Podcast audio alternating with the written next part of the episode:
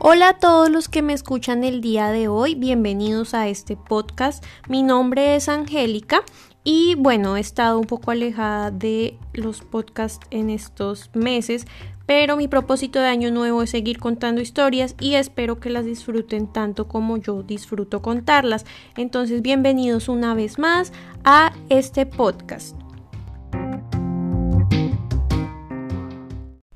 Hoy vamos a continuar nuestro ciclo de cuentos de hadas con un cuento que su origen a mí en realidad no me pareció tan interesante al inicio, pero cuando fui leyendo un poco más me di cuenta de que aunque la historia no es muy diferente a la que nos cuenta Disney, uno de los personajes sí está basado en un personaje histórico con una historia un poco bizarra. Entonces me pareció muy interesante contárselos el día de hoy y este cuento del que vamos a hablar es La Bella y la Bestia. Algo que me parece chévere de este cuento es que las versiones más populares han sido las escritas por mujeres, a diferencia de los cuentos que les he contado anteriormente. De este cuento, como de los otros que les he contado, hay muchas versiones en toda Europa y hacen parte del folclore y de la tradición oral. Pero no es hasta 1740 que este cuento ya es escrito eh, en un libro y lo escribe una mujer francesa, una escritora llamada Gabrielle Suzanne Bardot de Villeneuve, pero la versión más popular es de otra escritora francesa que lo publica en 1756 y se llama Jean-Marie Le Prince de Beaumont. Les voy a contar la primera versión escrita y posteriormente les voy a describir al personaje histórico que inspiró al personaje de la bestia.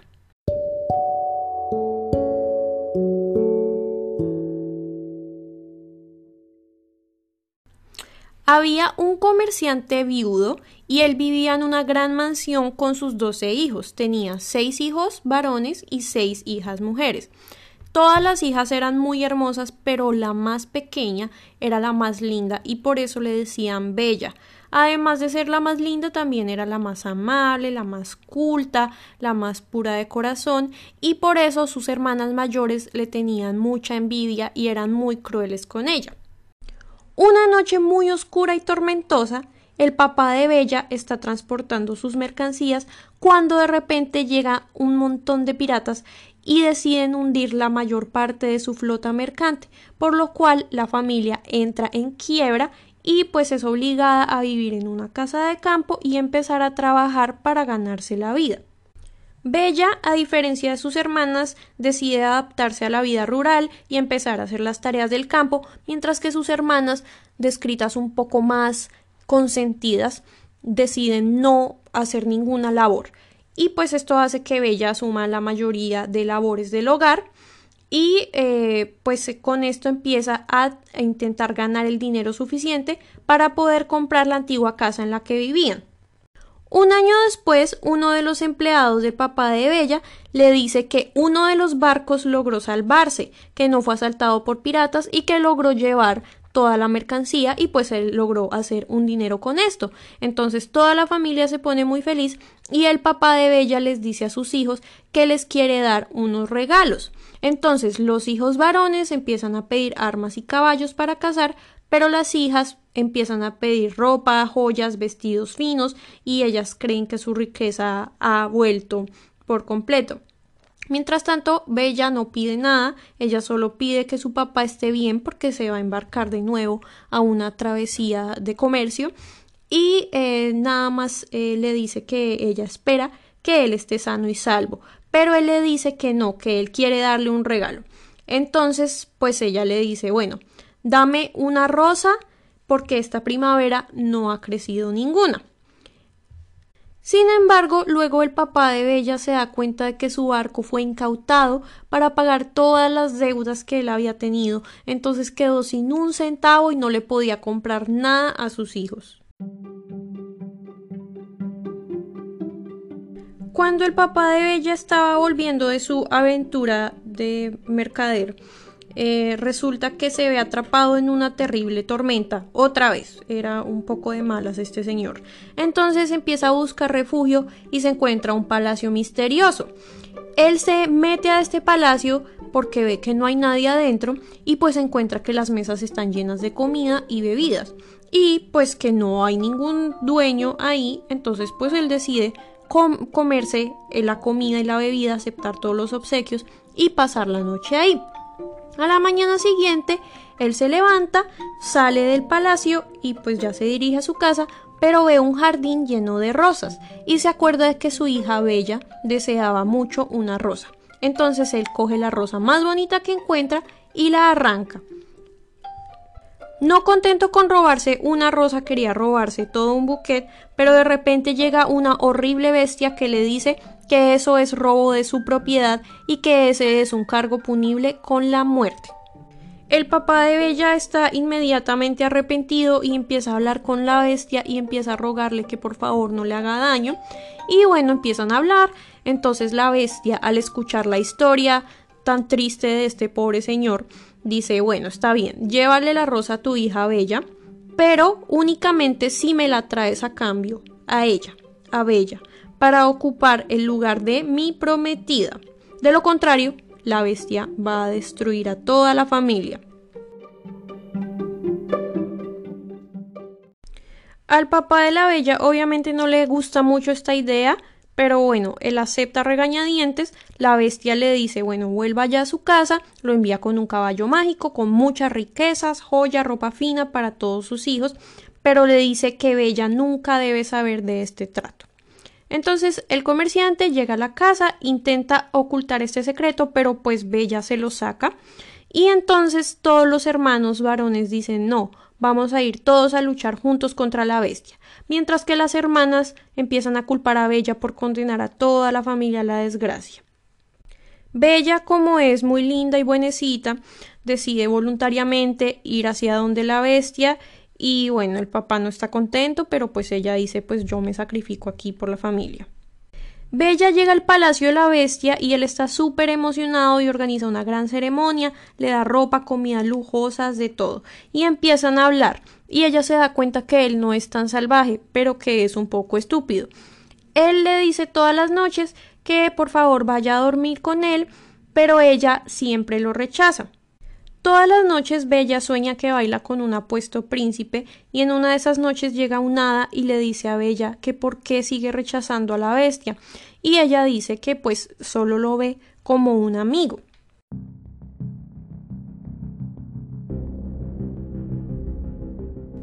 El hada le insiste a Bella que no se deje engañar por las apariencias y le da a entender que la bestia es un príncipe, pero pues la Bella, a pesar de ser tan inteligente, no no las coge.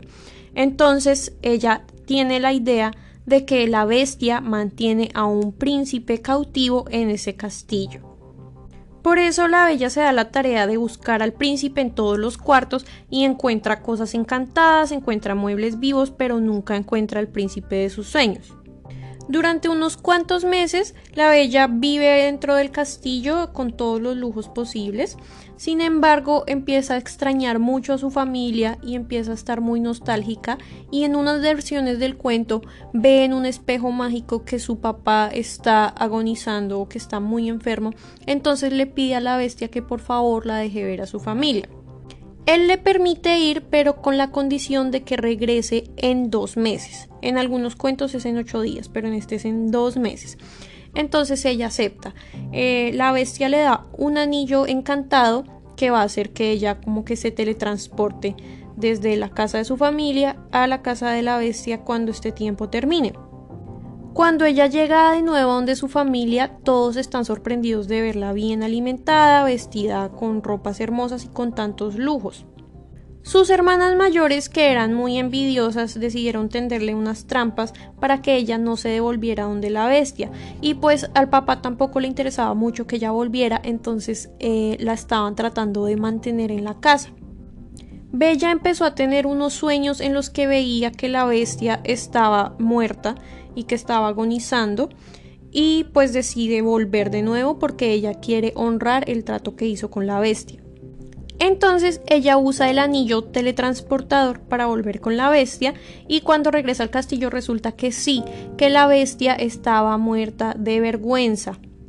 Había muerto porque había creído que Bella había decidido quedarse con su familia de forma permanente y esto le causó mucho dolor. Cuando Bella ve a la bestia agonizante, pues queda muy devastada, se pone a llorar, se arrodilla y empieza a gritarle que por favor la perdone, que todo fue su culpa, que ella ya lo ama y que ya se quiere casar con él.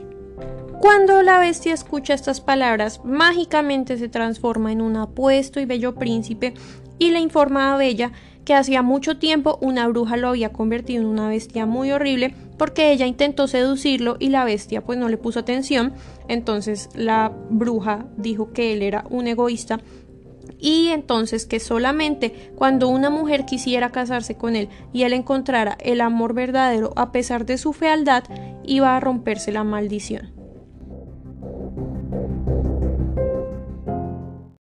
Y como en todos los cuentos felices, la bella y la bestia se casan, viven felices en un castillo junto a su padre, mientras que las dos hermanas de Bella son transformadas en estatuas de piedra por ser las más envidiosas, pero no se les deja perder la conciencia porque tienen que observar toda la felicidad que Bella está viviendo en su nueva casa con su príncipe.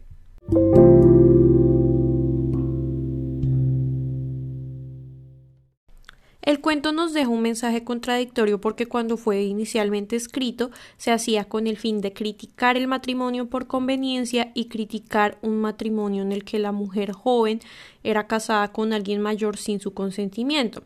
Sin embargo, también reivindica que las mujeres deben buscar en el interior de sus maridos y en el interior de estas bestias para buscar el amor verdadero y su bondad detrás de su apariencia horrible. Bueno, ya que escuchamos todo este cuento, vamos a hablar del el personaje histórico que inspiró al personaje de la bestia. Aunque se cree que este cuento fue inspirado también por mitos griegos y por tradición oral, un personaje destaca mucho por su parecido con la bestia, y este es un hombre llamado Pedro González, que fue conocido como el salvaje gentilhombre. Pedro González nació en la isla de Tenerife, que es actualmente España, a mediados del siglo XVI, y nació con una rara enfermedad llamada hipertricosis lanuginosa congénita, que consiste en crecimiento desproporcionado de vello en cara y otras partes del cuerpo. No se sabe mucho de su infancia, hay mucho misterio eh, respecto a ella, pero se sabe que era hijo de jefes guanches. Los guanches eran los nativos que vivían en Tenerife antes de que llegaran los españoles a conquistarlo.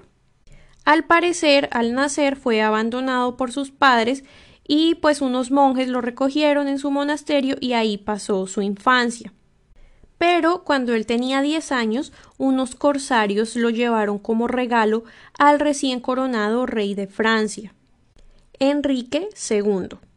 En esa época la realeza europea gustaba de adoptar rarezas que ellos encontraban, o pues así los llamaban, por ejemplo, enanos, aborígenes, locos, deformes, otros individuos considerados aberraciones de la naturaleza para ellos, y pues les gustaba coleccionar personas, digámoslo de esa forma.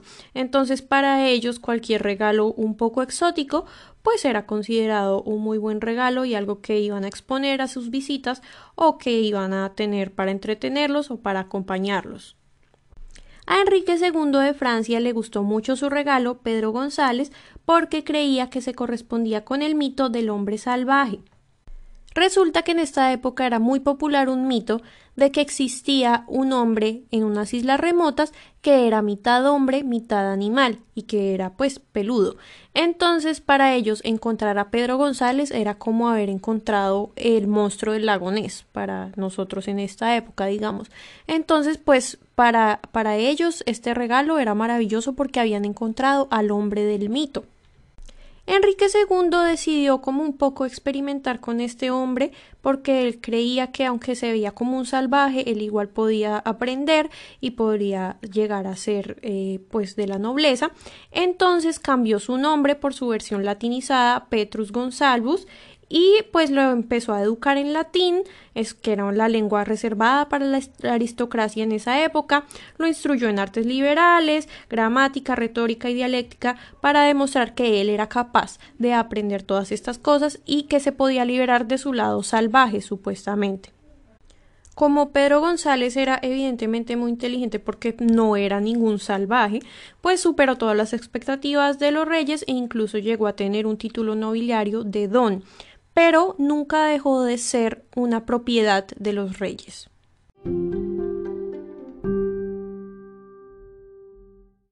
Cuando Enrique II murió, Pedro González quedó en manos de la reina consorte Catalina de Medici y ella empezó a buscarle una esposa para que criaran hombres salvajes. Escogió a una de sus propias damas de compañía porque decía que era muy bella y que con eso iba a despertar la libido de la bestia, pero que también tenía un carácter muy fuerte y pues que con eso iba a soportar a este animal. En 1573 se casa Pedro con esta mujer que se llamaba Catalina, pero no se sabe su apellido, y tuvieron siete hijos, de los cuales al menos cinco heredaron la enfermedad de su padre. Unos años después la familia decidió hacer un tour por toda Europa y causaban mucho asombro de donde iban. Fueron a Alemania, fueron a Austria y, e incluso se hicieron cuadros de ellos que si ustedes buscan en Google pueden encontrarlos sobre la familia eh, de Petrus Gonsalvus y eh, hay cuadros de todos los niños y de él dibujados pues con su característico vello en el rostro.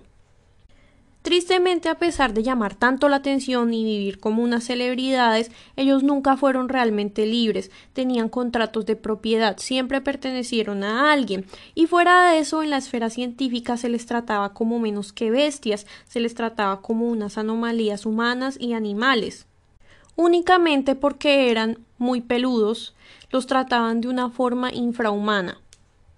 Pedro y Catalina duraron más de 40 años casados y ella en realidad no sabía que él era tan peludo hasta el día que se fueron a casar, pero cuando se casaron no le importó, pues vivieron 40 años al parecer felices y contentos, tuvieron siete hijos, viajaron por toda Europa y aunque el trato que recibieron no fue el mejor, eh, su amor quizás inspiró el cuento de la Bella y la Bestia tal cual como lo conocemos el día de hoy.